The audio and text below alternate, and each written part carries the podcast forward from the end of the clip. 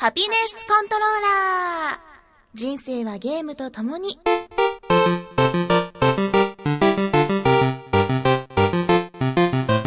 この番組は FPS から美少女ゲーム、さらには洋ゲーまで、私 DJ みすずの生きる糧となっているゲームについてご紹介。みすず家の夕時。く、く第三の目がうずく。中二病編。今宵は選ばれし漆黒の箱を開く日。結界が放たれる時まで、舞踏会としゃれ込むか。そう。すべてのリアルが干渉しないこの世界で。キネクトやるならなるべく静かにしてよね。そんなちょっと引くぐらいのゲーマーである私のお気に入りを次々にご紹介します。たまにはゲーム以外のこともお話しますが、大体が Z して。はぁ、はぁ、く、奴らめ。踊りながら精神攻撃を仕掛けてくると。はぁ、ポコン。疲れた時は休憩を取りましょう。ううるさい、俺に構うな。ハピネスコントローラーレベル31始まります。どうでしょうか？私の中二病な感じ。なかなか上手に表現できたんじゃないかなと思います。まあ、あの、普段から私、中二病な感じで、こう、漆黒とか深淵とか混沌とかそういう言葉にドキーンとしちゃうタイプなので、あの、リアルにこう、中二な時に中二病を体験してたという、まあ、よくありがちな感じのね、オタクっぽい感じだったので、こう、懐かしいなーなんて思いながら、オープニングを作ったりしてみました。さあさあ、そして今、そんなオープニング、今ちょっと収録で揉めておりますと、ツイッターに書いておりましたら、気になる360のキャンペーンを見つけました。ハピコンタグやタイムラインでも紹介されているんですが、えー、勝利軍に100万マイクロソフトポイント。天下分け目の東西決戦2012夏の陣。というキャンペーンが、あの、開催されるそうで、2012年5月23日開戦。Xbox 360ユーザーを東西に分けた一大決戦が勃発する。今こそゲーマースコアを生かす時。いやいやあのー XBOX360 公式さんもなかなかこう中二的な感じのワードじゃないですかこれ。ドキンとしちゃったわ、えー、これはですね期間中、Facebook 上で日本を東西に分割したゲーマースコア合戦を展開します。ユーザーはどちらかの軍に武将として入軍し、対象タイトルのゲーマースコアを貯めて戦果を上げることができます。勝利軍には100万マイクロソフトポイント。勝利軍の中から抽選で参加ユーザー1000名に1000マイクロソフトポイントずつ配分が申請されます。えー、キャンペーン期間が2012年5月23日から6月の30日まで。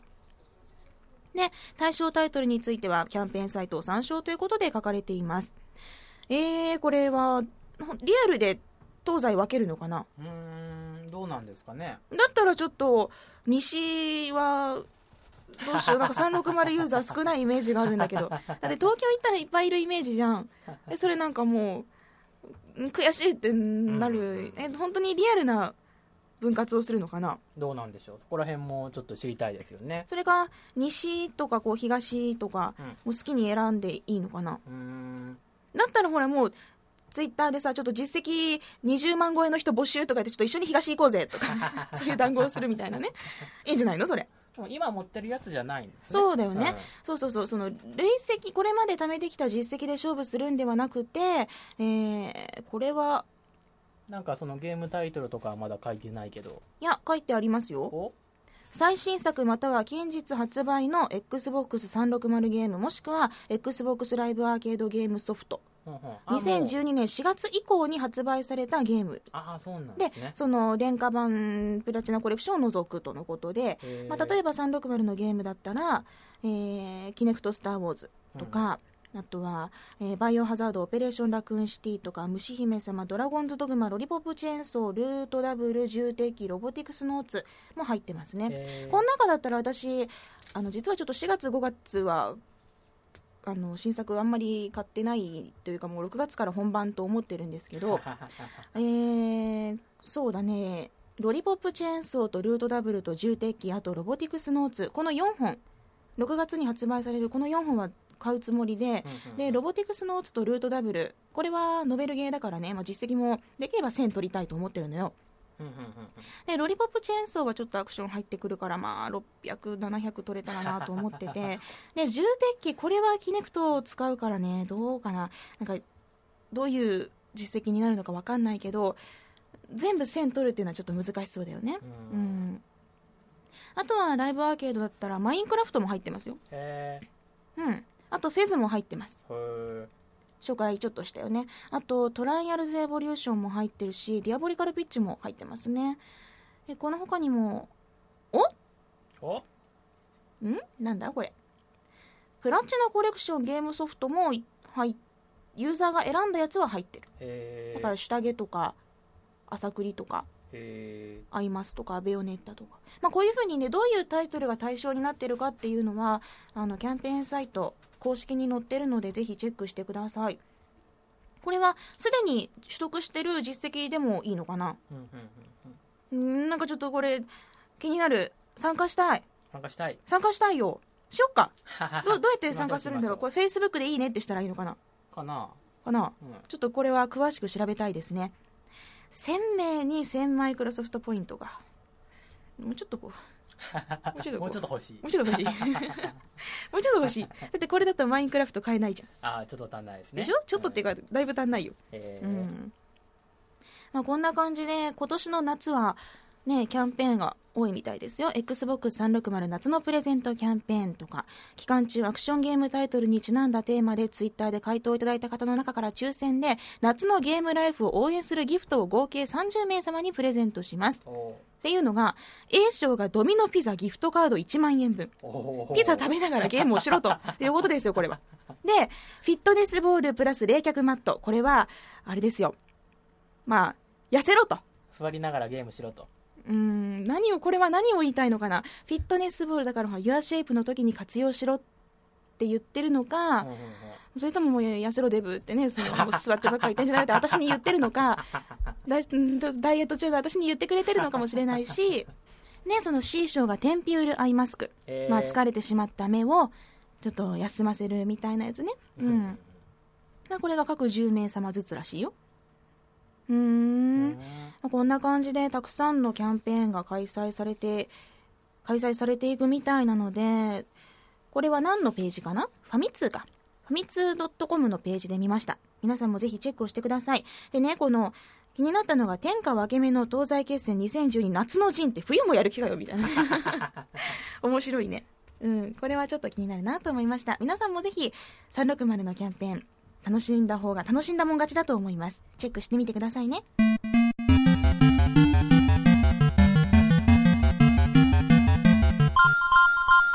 セーブしておけばよかった。私の時間を返して。今日はマインクラフトを紹介します。このマインクラフトもうすごく話題になっているゲームで、えー、Xbox ライブアーケードで5月9日に配信スタートとなりました価格は1600マイクロソフトポイント今もう本当にたくさんの人がマインクラフト、マインクラフト、マイクラ、マイクラ言ってるので、どんなゲームなんだろうって全然聞いたことない、なかったんだけど、なんでそんな人気なんだろうって思っている方もきっといらっしゃると思います。そこでちょっと紹介しようかなと思いました。このマインクラフトはね、初日で40万ダウンロードを達成しお、ー1週間足らずで100万ダウンロードを、というね、すごい快挙を成し遂げたゲームなんですよ。で、初日でね、ペイライン達成したって、採算取れたってさ、なんかこれ聞くと悔しいよね。こう、クーみたいな。他人の成功が喜べない私みたいなね。そんな風になっちゃうよね。まあでも、それだけすごいゲームなんです。もともとは PC ゲームで発売されていたこのマインクラフト、満を持して Xbox 360に5月9日に移植され配信スタートとなりました。えープレイ環境は画面分割で4人同時プレイ、あとオンラインで8人同時プレイができます。じゃあこのマインクラフト簡単にどんなゲームなのかと紹介すると立方体のブロックでできたもうドットっぽいこう真四角なレゴで構成された広い世界を自分の好きなように変えていくものづくりゲームです。家も作れます。お城も作れます。何かこう大きなホテルみたいなものも作れます。えー砂漠とか草原とか海雪原森あと地下の洞窟とかいろんな地形が広がっててで気候もあるし昼夜、昼と夜の概念もあって、で、動物やモンスターもその辺にうようよしてます。こういう世界が全部ブロックでドットっぽい感じでできてるんですよ。ちょっと、あの、想像すると可愛らしい感じがしませんか？で、それが 3D でね、その中をうろうろうろうろすることができるんだけど、この地形、何度かもう言ってますけど、全部ブロックでできてます。で、そのブロックを破壊すると素材が手に入るので、それを加工していろんな建物を組み立てたり設計していくんです。例えばね、草原を壊すと土が手に入ります。で、あの砂漠っぽいところをシャッシャッシャって掘ると砂が手に入ります。あとは森だったらこう木を、木の幹を切ると木が手に入って、葉っぱを切るとその種とか、その苗が手に入るの。うん。とかそういう風に、それぞれ対応したものが手に入るようになってて、そういう風にいろんな素材を手に入れて、素材同士を組み合わせて、違う素材やアイテムを作り出していきます。で、これでね、家とかお城とか作れるわけなんだけど、あのーマインクラフト。まあ、何を、な、まず何と言ってもね、家を作らなきゃいけないんですよ。なぜかと言いますと、マインクラフトの夜は危険がいっぱいなんです。悪いモンスターがやってきてね、食べられちゃったり、襲われたりするんですよ。で、そうなると、えー自分がちょっとこう死んでしまって、これまで手に入れてきた、せっかく手に入れたアイテムも全部なくなってしまうの。で、あの、その場所にもう一回行けば取り戻せはできるんだけどね、それも絶対取り戻しに行けるというわけでもないので、かなり夜は危険なんです。なので、そのモンスターから身を守るために、最初にお家を建てなければいけないんです。じゃあちょっとレクチャーとして、家を作りたい。作り方を紹介しましょう。まあ、最初はね、脆いんですけど、やっぱ木造の家が一番いいかなと思います。そこら辺を歩いていると、ブロックでできた木がニョキニョキ生えているので、その木を切って、たくさん木を集めたら、その木を加工して木の板を作ります。これで壁とか床とか天井をね、ポンポンポンって組み合わせて作っていけますよね。で、お家だからドアが欲しいので、木の板を加工してドアを作ります。で、あとそう、木の板で作業台っていうのを作ると、いろんな加工品が作れるので、これも最初に作っておきましょうね。で、そういうふうに作業台とかを作ると、木の板から斧とかつるはしを作ることができます。これね、作業効率がアップするから、もっと早く、素手よりももっと早く木が切られたり、あと、石とか石炭を掘ることができるんです。で、そういう風にまた遠出しまして、えー、こう、つるはしでカンカンカンカンってやって石とか石炭を掘ります。そうしますと石からかまどができます。このかまどで砂をガラスに加工したりできるので、お家の中に明かり取りを作ってね、ちょっと素敵な感じに、インテリア、素敵な感じにします。あとは、あのー全部こう、お家囲ってしまうと想像するとわかると思いますが、暗いです。なので、木の棒を作って、それと石炭を組み合わせて、松明を作って、明かりを置いたり、あと、羊さんをこう、コロコロして、あの、ウールを手に入れて、木と組み合わせることで、寝る場所、ベッドができたりします。こういう風に、こう、家を作ると、夜になっても、悪いモンスターが入ってこない。うん。素晴らしいでしょ？ちなみに、ベッドを作る理由っていうのがね、マインクラフト、夜の時間が結構長くって、ベッドで時間短縮をすることができるんだけど、このベッドを作り忘れると、もうかなり長い間、プレイヤーはボケーっとね、外出たら殺されるし、みたいな、ボケーっとしとかなきゃいけないんですよ。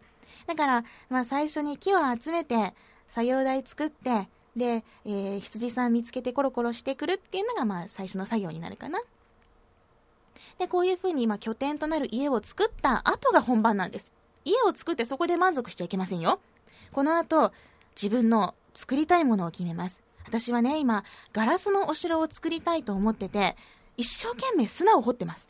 もう砂を掘って掘って掘っては、えーかまどでガラスを作り、で、やばい燃料の石炭がないとなればまた木を切ってきてっていう感じで、もうガラスのお城を作るために一生懸命努力してます。で、何を作るか、どんなものをどんな世界にしたいかっていうのはもう本当に勝手なんですよ。もう自分自身の好きなようにしていいの。だだっ広いランダム生成された自分の世界を好きなように構築していけばいいんです。だからね、目的は自分で見つけるってことで、ちょっと人を選ぶかもしれないんですけど、ハマる人には相当ハマるタイトルなんですね。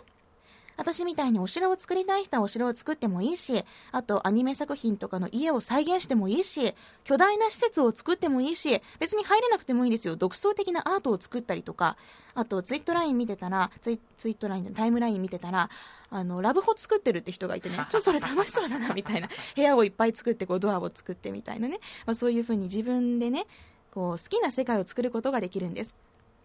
で、世界は広いから遠くまで行くために、レールとトロッコでね、こう、道を作って爆走したいっていう人もいるかもしれないし、俺は金持ちになりたいんだ、ダイヤを集めたいんだってことでひたすら地下に地下にと掘り進める人もいるかもしれない。まあこういうふうになんかこう砂を掘ってたり木を切るだけでもいつの間にかやりたいことが頭の中に広がっていつの間にかリアル世界で朝になってる。恐ろしいゲームなんです。恐ろしい。うんで、このマインクラフトは Xbox ライブアーケードなんですけど、実績があの200なんですね。上限が。上限がなんか、ま、Xbox ライブアーケードでも増えるって聞いたんだけど、まだまだこのマインクラフトは200らしくって、なんかやってる作業、やってる時間に比べて、見返りというか実績が少ないわけ。ちょっと悔しいなとか思いながらも、こう、気を切っています。じゃあ、私の言葉ではちょっと、まだ私の世界しか知らないので、他の皆さんがどんな風にツイ、えー、このマインクラフトを楽しんでいるのかっていうのを、マインクラフトあるあるということでツイッターでちょっと募集してみました。なので、皆さんのマインクラフトの楽しみ方、しかもちょっと悔しい思いをしたことなんかを紹介したいと思います。皆さんのマインクラフトあるある紹介します。ニンニンさん、初プレイ時、とりあえずモンスターを倒そうとしてフルボッコ。あるある。あるある。あの、モンスター結構強いんですよ。なので、装備とかを、例えばね、牛さんとかを倒して、皮を手に入れて、防具を作るとか、あと、木の剣を作るとか、そういうふうなことをしないと、まともに戦えないんですよね。まあ、初心者にありがちなあるあるですわ。あとは、キュアおでこぬるぬるさん。お前、どこから入ってきたんだよ。あるある。あの、お家を作って、ただ壁と天井を作って安心してはいけません。床からゾンビが出てくることもあるので、ちゃんと木の板とかで保護をしましょう。土の状態では危険です。どんがらがシャンピーさん。見てた地図を B ボタンで捨ててしまう。あるある。あのー、結構こう操作してる時に、アイテム画面から戻った瞬間にこう B を連続で押しちゃう時に、ポイってこう物捨てちゃうんだよね。で、地図って結構大事なんだけど、うん、あと、慶四郎さん、返せ俺の時間と思い出を返せみたいな。あるある。マグマダイブ直後らしい。うん、ある。あの、セーブはちゃんとしとかなきゃいけないよね。ゲームオーバーとかあるんですか？ゲームオーバー自体はない。ただ自分の心が折れるかどうかだね。すごい。に突っ込んだらもう持ち物消えちゃうみたいな。とか、あと、ゆきさんのあるあるで、緑の人に家を壊される。これね、モンスターがね、1回でも攻撃を与えてしまうと、ドカーンって爆発するタイプのやつがいて、これがね、もう今完成したばっかりの家の近くでね、ドカーンってされるとね、でかい風穴が開くのよ。もう床までごっそり抜けて、壁もでかい穴が開いて、もう、はぁ、みたいな、はぁ、私のガラスとかいっぱい作ったのに、建てたのに、みたいな風になるの。えーまあ、これ心折れちゃうから、あの、できるだけセーブはこまめにね、しないといけないよね。あとは、えー、続いては窓際初期長さん。気分転換に外出したら目に映る風景が全てブロックに変換される。マイクラあるある。似たようなのが、えー、おでこぬるぬるさん。夢を四角いブロックで見るようになってきた。ゆきさん夢の中でもマインクラフトしてたとかもう皆さん毒されすぎね。えー、あと他には遊び人のしんさん。持ち物を見ると捨てるに捨てられない土砂石だらけ。あるある。なんかねいつか使えるかもって思うとすごい溜め込んじゃうんだよね。いけないいけない。こういうのいけない。エビゴロウさん。採掘したダイヤモンドが溶岩に落ちた。かわいそう。取れないもうかわいそう。ダイヤモンドってかなり貴重なんですよ。でダイヤモンドのその防具を作ったりとかすることもできるからね。続いてケムリカスさん素材探しに遠出するも家の方向が分からず迷子になり次第に夜が来て最終的にフルボッコ帰宅あるある あのー、迷っちゃうのすごい広い世界で、でね、あの、あ、あそこのお花つも、あっちにも黄色いお花がある。わあ、羊さんだ。わあ、豚さんがいる。わーいわーい。あ、暗くなってきた。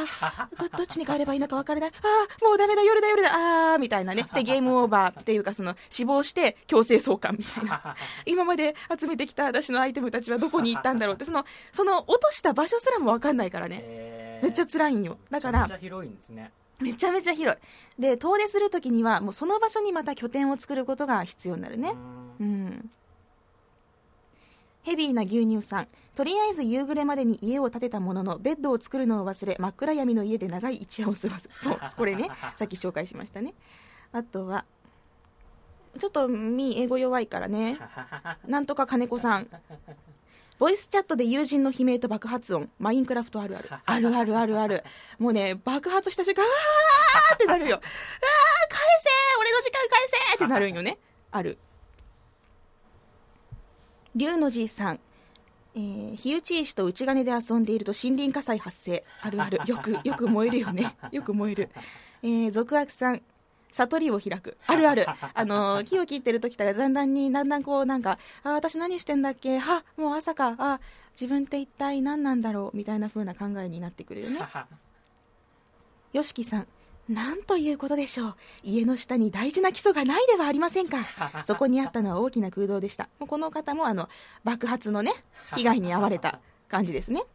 ベアード・レンタロウさん、穴を掘っていたら遊びに来た友人に埋められ、閉じ込められる、レンタロウ生き埋め事件。これは、なかなかにかわいそうな。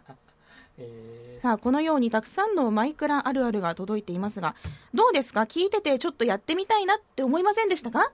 ディレクターさん。ー思いました。でしょ？私、あの、体験版までやったんですよ。体験版。うんほうほその時も、あの、途中まで穴を掘り続けてたんですけど、途中で掘れなくとこなるところがあって、う。ああ、それ多分、つる橋がないといけないとこかな？うんもうだいぶ硬くてですね、もうこれ以上掘れたい、掘りたいのに掘れない。くそ。待って待って、それ待って。え？何を目的で掘ってたの？目的はなかったですいや、それおかしいよ。いやいや、土を掘るにしてもちょっと目的一個ぐらい持とうよ。どんな人生送ってきてんの？なんか階段状になってすごい楽しいなって思ったんですよ。でもなんか自分が埋もれないように一段一段こうね、綺麗に掘ってったんですけど、これ以上掘れないってなって。なるほど。じゃあそこをちょっと目的意識作ってさ、あのー家を作ること始めよそうですねう。。うん、体験版ってどこまでできんだろなんか村的なとこまでたどり着いて、うんそこでおしまいでした。うへえ。でもこんなみんなのこう、あるあるを見てると、結構辛い思いをしてるのに、すごい頑張ってるんだよね、みんな。楽しそうって、私こう、私あんまりまだ始めたばっかりだから、そんなでっかいものとかも作ってないし、濃いプレイもしてないんだけど、皆さんのあるあるを見てたら、もうちょっともっと頑張ろうと思いました。えー、まあこんな感じの、特に大きな目的というものはなく、自分の中で目的を作って、世界を構築していく自分だけのゲームです。で、その、いろんなユーザーさんの世界に遊びに行って、まあ、邪魔したり、家の中にマグマを置いたりとかもできるんですけれども、あまりこう、かわいそうなことはせずに、お互いに、ユーザー同士でいろんな世界行ったり来たりしながら楽しんだらいいんじゃないかなと思います。マインクラフト1600マイクロソフトポイント Xbox ライブアーケードにしてはかなり高いお値段ですが、ちょっとハマりそうだなと。例えば、あの、ケフリングスがあ、ワールド・オブ・ケフリングスだけ？ちょっと正式名称忘れちゃったんだけど、私の好きなあの、ケフリング系が好きだっていう人には向いているかもしれませんね。地味な作業も、地道な作業も積み重ねていけば、大きな夢が出来上がります。ぜひ、まだやったことがないという方、体験版が無料で配信されていますので、えーやってみてください。で、ディレクターは、ぜひ買ってみて、はい。ね。うん、あれでしょ？あの、後で紹介しようと思うけど、共有タグも登録してるんですよね。してます。うん。だったらほら、お互いの世界に遊びに行ったりできるじゃないですか。ぜひ今後も皆さんからのマインクラフトあるあるも募集していますので、あと、もしすっげえものができたっていう人、写真を見たいです。うん余裕があれば、あの、写真も載っけて、ツイッターとかで報告してもらったりできると嬉しいなと思いました。というわけで、今月の頭5月9日に発売されたばかりのマインクラフトをぜひ遊んでみてください。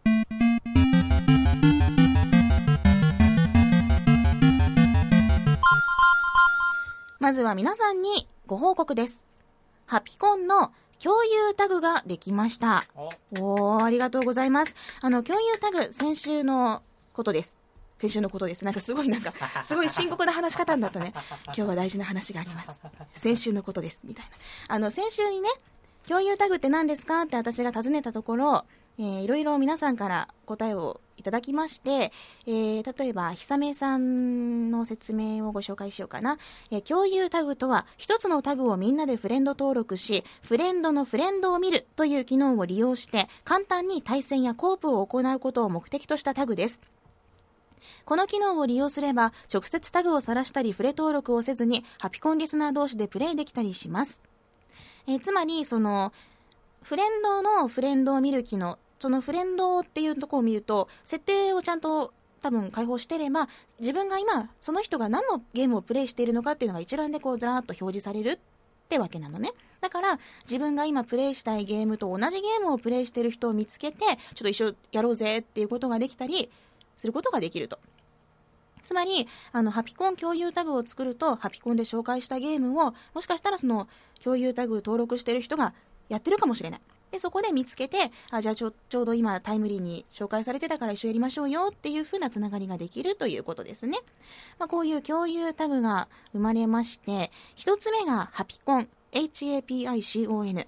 こちらがもう、ハピコン共有タグちゃんができて100人いっぱいいっぱいになったので、で、二つ目のタグが、ハピコン002、HAPICON002 というタグで、えー、できています。それぞれね、100人までという感じなんですけど、あのー、皆さん、リスナーの方に作っていただいて、本当にありがたいなと思っています。ぜひ仲良く、喧嘩せず、私とディレクターのように喧嘩をすることがないように、仲良く、あのー、古いゲームを紹介した時とかに活用してもらえたらいいなと思ってます。で、さらに、こういろいろ調べておりますと、なんと、Xbox フレンズにハピコンリスナー友の会というものも できておりました。ありがとうございます。あの、一回紹介したこともあるんですけど、Xbox フレンズっていうコミュニティサイト360のタグを登録して、えー、コミュニティに入って、いろいろ掲示板でお話をしたり、一緒にプレイを楽しむというサイトなんですけど、そこにね、グループが、ハピコンリスナー友の会というものができたそうです。こちらもまだ出来たてほやほやということで、えー、Xbox フレンズ登録されている方はチェックしてみてください。私もちょっと覗いてみようかなと思います。こんな感じで、あの、ハピコンのリスナーの皆さんがすごく楽しく、ね、あの、プレイされたり、聞いていただいているのが伝わるととても嬉しいです。再三申し上げますが、仲良くお願いします。仲良く。まあ、仲の悪い、この二人がいるからね。うん。さあさあ、それではツイッターを紹介していきましょうかね。IR さん。あれ？インサイドの6月のプレゼンター、古川ミリーさんじゃないか。ひさめさん。次回6月のインサイド XBOX プレゼンター、まさかの古川ミリーさんらしい。そうなんですよ。このツイートを見て、見ましたら、あの、インサイド XBOX を見てみましたら、本当に、ミリンちゃんが、次回のプレゼンターだよ、ということで、いやもう、聞いてるな？さては制作時 自意識過剰になっちゃうぞ。聞いてるな？いやでもみりんちゃんだよ。動くみりんちゃんが360で見られるんですよ。ああもう絶対見る。いやこれ嬉しいですね。私だって本当に好きだもん。キスタスキスで終わらないとかあと一番好きなのが「ミラーマジック」っていう曲でね。もうめっちゃ可愛いよ恋する乙女の曲で。あ。とは口づけ希望でもすごい好きなんだけど、まあ、こういうのも聞きながらこう会社に行ったりとかしてんのね、うん。まあ、あのそんな電波組インクの一人、みりんちゃんが、インサイド XBOX ということで、楽しみにしております。できれば、私が、みりんちゃんを紹介する、みりんちゃんを紹介してどうするんだけど、みりんちゃんを紹介する MC として、立てたかった。けれども、またこれは次回ですね。うん。他には、半人前のグランドウォーカーさん。3D 酔いをそこまでポジティブに捉えられるのはある意味選ばれた人だからだと思う。ああの前回の360ダイエットの話ですね。3D 酔いを活用してそれで痩せようとする私の姿を見て 選ばれた人だと言っていただきました。嬉しいですね。私選ばれし360ユーザーなんですよ実は。隠してたけど。実は持ち歩いちゃったりするような隠してたけどね。いや知ってます、知ってます。あ本当？続いてヒロさん。AC アダプタの通風口の埃を取っただけで箱丸ちゃんがだいぶ静かになった。やっぱりケアって大事っすななるほど。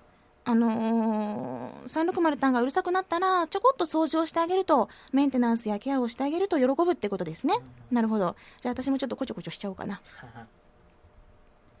他には、えーと、マジャーさん、今までウォークマンのポッドキャスト登録って使ったことなかったのだけど、初めてハピコンを登録してみた。えー、そして登録件数を最大100件にしたら今ものすごく落ちてきてる。すごい30個もあるのか。これは聞き応えがあるな。会社の行き帰りの楽しみにしよう。だそうです。おお、初めての、これからレベル1から聞いていかれるんでしょうかなんかちょっと ああ恥ずかしいだんだん長くなるよ50分とかいう時もあるんですけれども皆さん頑張って聞いていただいてて嬉しいですジュンミンさん、デウス X 始めました。左トリガーが他のゲームと違って隠れる操作なんで慣れるまで時間かかりそうです。と、デウス X を今楽しくプレイされていらっしゃるようです。嬉しいね。私の大好きなゲーム、デウス X。まだまだこう、ちょっと気になるって、ハピコン聞いて気になってきたっていう方がいらっしゃるみたいで、とても嬉しいです。ケイリョウさん、大輔さん、ハピコン収録頑張ってください。あ、みすず姉さんもだってばよ。頑張ります。えー、他には？マークスさん俺は普段から箱コンに重たいチャットパッドを取り付けてチャットパッドを取り付けて FPS をしている。しかし強敵に出会った時おもむろに取り外し真の力を解放する。あいつ今まであんな重たいものつけていたのか？動きが何倍も速くなりやがった。あー中二病中二病っつって感じですね。でもあのー、確かにそんな気分になれるかも。こうほらドラゴンボールとかでもさザーンってあるでしょ？重いリフトバンドね。そうそうそう。ザーンってなるでしょ、うん、そういうのとかね。チャットパッドあれ結構重そうだよね。でもあれがあるとチャットしやすくて良さそう。うん。ボイチャだとちょっと恥ずかしいけれども意思疎通がね、取りたいという時にはいいかもですね。へたっぴさん本体の調子が悪いようだフェズでフリーズ。あのフェズ結構フリーズしますよ。多分本体の調子が悪いんじゃなくてなんだろう重いのかな、まあ、アップデートとかでちょっと良くなることを期待します。私もフリーズしました。ドコモンさん E3 にみすずさんを連れて行ってもらえるようにインサイド広場にお願いした。もう行きたいけどね もうもう無理でしょ。無理だと思いますよ。しかしいいな。黒光さんここまでのハピネスコントローラー休暇で訪れたブライトフォールズで持ってきた箱丸が消えた。大破した車の中で目覚めた私の手元にはキネクトしかなくナノスーツをまとったローカスの襲撃を逃れチーフと共にみな、えー、湖を訪れるが実績はセーブデータごと消えていた。これ いろいろ混ざりすぎなアランウェイクネタですね。これもちょっと面白い。上尾博之さん久々にハッシュタグにツイート。今日はレベル27から30までぶっ通しで聞いた。ネタが豊富すぎて個々にコメントはできないが、ハピコン初期から聞いている自分として陰ながらこれからも応援していきます。だそうです。確かにこう久々にお名前を見てちょっと嬉しくなりました。ありがとうございます。という感じでかなり前までツイートを遡りながら皆さんのツイッター、ハピコンタグへの投稿を紹介してみました。今回は、えー、皆さんからのマインクラフトあるあるにかなり助けられたので、またこういう風に募集をしようかなと思います。じゃあ続いてはメールを紹介しようかな。ボンクラケンさんからのメッセージです。みすずさん、こんにちは。360ダイエットで一番重要なのは、ゲームしながらつまみ食いをしないことだと思うんです。360ダイエットを推奨しているみすずさんは、もちろんそんなお行儀悪いことはしてないですよね。あの、してますね。ピザを。ピザじゃない。ドミノピザじゃない。えっとね、360しながら今日食べたのは、あのー、枝豆。枝豆食べてた。枝豆とティッシュちゃんと置いて、一つこう、プイッと押し込んではティッシュで拭きっていうのをやって、やってましたね。ちゃんと緑色意識してるんですね。あ、そうそうそう。そら豆じゃなくて枝豆だけど、あの、食べた。あと、チョコとか食べちゃうよね。いや、だってゲームしてると頭使うじゃん。あと指先ですごいカロリー消費するからさ。だからあの、指先のカロリーはすごいもんだと思うよ。多分。太ももとかお腹の筋肉が一番こうカロリー消費するって言うけど、違うよ。FPS やってる時の指もすごいよ。絶対にすごい。燃えてるもん。私の指からカロリーが燃えてるもん。うん、そう信じてる。だから大丈夫。どうですかうん。のっちさん。退院しました。この場をお借りしてコメントをいただいたリスナーの皆様にお礼参りじゃなくてお礼申し上げます。お、おめでとうございます。じゃなかった。えーお待ちしておりました。無事に退院されたんですね。ね、メールの最後、えー最後に退院して一言、なぜか今まで何のためらいもなくできていた Z 指定のゲームの代表と言っても過言ではない、ギアーズ3のチェーンソーで敵の体をえぐるように切り刻むプレイをためらうようになってしまいました。だって人事だと思えないんだもん なるほど。あの、切り刻まれた系ですか？確かにそれは人事だと思いませんよね。でもやっぱり、ゲームはゲーム。これからもチェーンソーで好きなだけ切り刻んでミンチにしてください。ありがとうございます。とお大事に。続いてはニンニンさんです。みすずさん、こんにちは。海外、アメリカ、カナダ、オーストラリア、ニュージーランドでインサイド XBOX の制作及び放映が打ち切りになるそうです。日本ではもともと言語の違いから独自のコンテンツを用意していたこともあって、今後も継続されるようなんですが、インサイド XBOX ブランドとは異なる別のメディアとして継続していくということですので、番組名や放送内容など、また変更になるのかもしれませんね。果たして空豆は今度の改編も乗り切ることができるのか、いや、今こそインサイドタグにキャリー箱丸こと、みすずさんをレギュラー MC として、さらにアシスタントには古川みりんさんを起用していただくよう、再度ラブコールを送るべきなのでは？というメッセージが来てます。そうなんですよね。インサイド XBOX が、えー海外ではなくなってしまって、まあ、日本ではどうなるのかなってことで、たくさんのね、ユーザーさんが心配をされていますが、まあ、どういったこれから、ね、新しい番組になるのかもしれませんし、まあ、気になるところではあります。すべては、マイクロソフト様の思うままですよ。私たちはついていきましょう。応援しましょう。たまにはちょっと意見も言いましょう。そして、愛しましょう。で、また私もたまに登場させてくださいというね、そんな感じで応援してもらえると嬉しいな。続いてはラジオネームランボーさんです。ランボーさんからのメッセージにとっても気になる有益な情報が書かれていましたので、皆さんにも紹介したいと思います。ハピコン教団教祖のみすず様、信者の皆様、こんにちは。こんにちは。こんにちは、そこで言うな。しそんそんな、そんな怪しい教団を作った覚えはない。最近パソコンに向かっている時間が長くて XBOX のゲームができずにできずにいるんですがやりたい気持ちを抑えるためにパソコンをしながらハピコンをレベル1から聞き直していたところレベル1で視力の低下は名誉ある負傷だと言っていましたねそこで目の疲れを軽減するメガネをご存知でしょうか？メガネチェーン店のジンズが販売しているジンズ PC というメガネで液晶モニターから出ているブルーライトと言われる光を約50%カットしてくれるメガネです。で、えー度が入っていないので価格も4000円程度でフレームの色も16色とおしゃれですと。で、これでね、あの目の疲れがランボーさん改善されたということをメールに書かれていらっしゃいます。これは気になりますね。これ僕欲しかったんですよ。あ、有名なの？これ。うんうんうん。結構前からいうんろんなウェブを作ってる人とかが、うんこらいい、こらいいって言っててですね。へえ。もう欲しかったんですけど、あの、ソラリアプラザにお店ができたらしいですよ。あ、めっちゃ地元奥やね。めっちゃ福岡のあれやね。えー、えー、でもこれドア、ドが入ってるやつもあるの？ありますあります。あ、じゃあその度が入ってないやつ、そのカット用のやつ、サングラスとして使うようなやつもありの、はい度が入ってるやつもありのっていう感じ。ああ、それはどうだろうわかんないや。調べなきゃだね。はいうーん。えー、私もパソコンにね、向かう時間がかなり多いから、目がね、真っ赤になるんだよ。うんん。最近ちょっと始めた新しい仕事がね、結構パソコンとにらめっこすることが多くて、ふと気づいたらね、もう泣き晴らした後みたいな目になってるのね。ちょっと使う、まあそれは多分瞬きが少なくなってるせいだと思うんだけど、でもこういうメガネをね、おしゃれメガネとして使いつつ、目を守るのもいいなと思いました。ランボーさんありがとうございます。えー、では最後のメールにしようかな。ラジオネームゆきさんです。最近同じ研究室の友達と恋愛について話すことが多くなっている気がします。春ですね。春やね。えー今までは友達と恋愛について話すことがなかったので新鮮で、新鮮で楽しいです。その中で、どんな人がタイプかという話になり、私は趣味、アニメやゲーム、趣味が合う人であれば、年齢とかは関係ないと思うと答えました。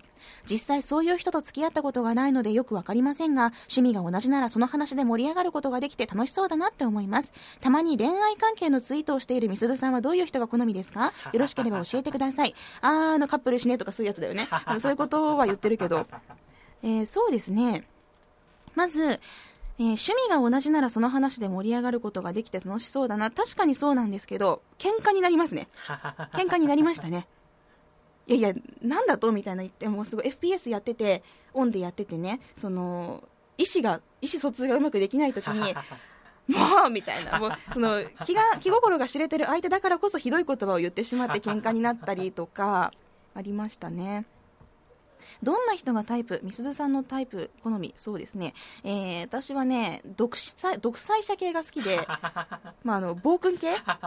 俺様系が好きでね、罵られるのとかが、割とこうタイプだったりするんですよ。で、あの、王子様っぽい人が良くて、あの、まあ、ルルーシュとかね、そんな感じとかすごい好みなんですけど、いやしかし恋愛についてはもう私は諦めておりましてですね、えー、もういいかなと。もういいかなと。もう一度、一回ね、付き合っただけでももう、私か、もうその時には楽しかったし、もういいかな、みたいな。いやー、しかし、あのー、皆さん恋愛とかね、楽しんでいらっしゃるじゃないですか。フェイスブックとか見てたらですよ。彼氏が、彼氏が別れたとか、彼女ができたとかね。別れって辛いやん。私ね、その別れがね、あまりにも辛すぎて、8ヶ月経った今、まだね、辛いんよ。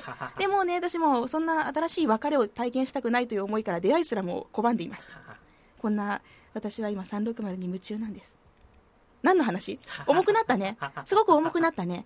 えー、まあ、なんていうか、独裁者が好きで、なあの、すごいこう、罵ってくれるような。ややこしいな。人がいいです。あまり優しいとこ心配しちゃうの。あ、私なんかこれ、すごい、貢いだ方がいいかなってなるかもしんないじゃん。優しさにお金を払った方がいいのかってなるかもしんないから、多少厳しくされるぐらいの方がいいな。うん。ななんかちょっと私心配されそうだね、その恋愛について。大丈夫で、本当に楽しい時間を過ごしたし、今もすごい楽しいから 大丈夫です。ただ、私はもう360と共に生きていく。さあ、今週もたくさんのツイッターのハッシュタグ、そしてメールいただきました。ありがとうございます。また今後もいろんなメールテーマ募集したりとかすると思いますので、ぜひ、皆さんのご意見だったりね、ご感想を送っていただけると嬉しいです。皆さんありがとうございます。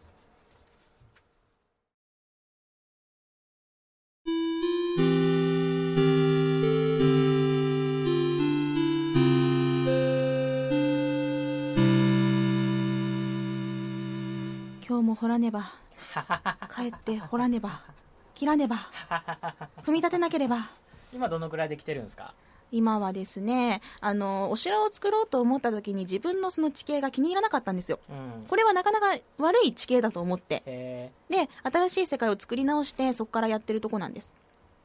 ランダムにできるんですか？ランダム生成するのとあと特定の言葉を入れるとそのその言葉のアルゴリズムなんてわからないけど、それで世界が出来上がる。だからもしかしたら、いい世界の言葉があるのかもしれないね。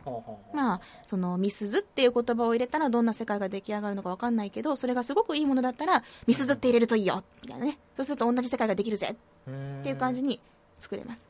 まあ、私はとりあえずランダム生成をして、今、かなりね、あの、湖畔と森とがこう、左右に見渡せる平原が。湖畔に佇む素敵なお城が、そうそうそういうのを見つけまして、あのガラスのねお城を作ろうかなとでもちょっと、ガラスね、つまんないんだよね、ガラスだけって。なんかいいやんないかな。いろいろ考えてみますよ。えー、それではそろそろエンディングです。番組の最新情報はラブ f m のウェブサイトからチェックしてください。URL は lovefm.co.jp、http コロンスラッシュスラッシュ lovefm.co.jp です。パソコンかスマートフォンからアクセスすると、ポッドキャストのコーナーがありますので、そこからハピネスコントローラーを選択してください。メールフォームや私、みすずのブログへもリンクしています。ツイッターのハッシュタグは、シャープハピコン、シャープ HAPICON。番組に関することをつぶやくときにはぜひ使ってください。そう髪の毛をバッサリ切りました。えー、ロングから10センチから15センチぐらい切りまして、もう肩にちょっと軽くかかるぐらいのボブ。これね、美容師さんに、ねねさんの写真を見せたの。あのー、こんな感じにしてください。え、これ何ですか？あの、ラブプラスっていうゲームの国民的彼女のねねさんなんですけど、長さのイメージとしてはこのぐらいで、あ、あと、あの、草薙素子さんっていう広角機動隊のキャラがいるんですけど、その前下がり成分がこんな感じで、みたいなことをね、つらつら言った。ねねさんはデフォルトのねねさんなんですか？うん、デフォルトのねねさん見せて、このぐらいの長さイメージって言って、うん、で本当は前髪もちょっと作りたかったんだけどもできる女に見せるというのをね 実際ほら内面ができるかどうかっていうの分かんないじゃん。私。ね？できないかもしれないけどできる風に見せてたら勝ちじゃん。だからできる風に見せた。できる風に見えるやろ？多少。おでこが結構出てますよね。そうそう。あの眉間からいい流れって入ってくるらしい。へー。そういうなんかちょっとうさんくさい話を聞いてね。まあ藁にもすがる思いでデコを出してみたというわけですよまあでもねこのボブはかなり好評でみんな良くなったねって爽やかでいいねってね。で可愛いねってあの言ってもらえてちょっとこう調子乗っちゃってる最中です。じゃあそういうわけでハピネスコントローラーレベル31今日も本当にたくさん喋りました。今回はここまでです。ハピネスコントローラーお相手はみすずでした。また次回をお楽しみに。ハピコン。Love FM Podcast. ラブ f m のホームページではポッドキャストを配信中。あの時聞き逃したあのコーナー。気になる DJ たちの裏話。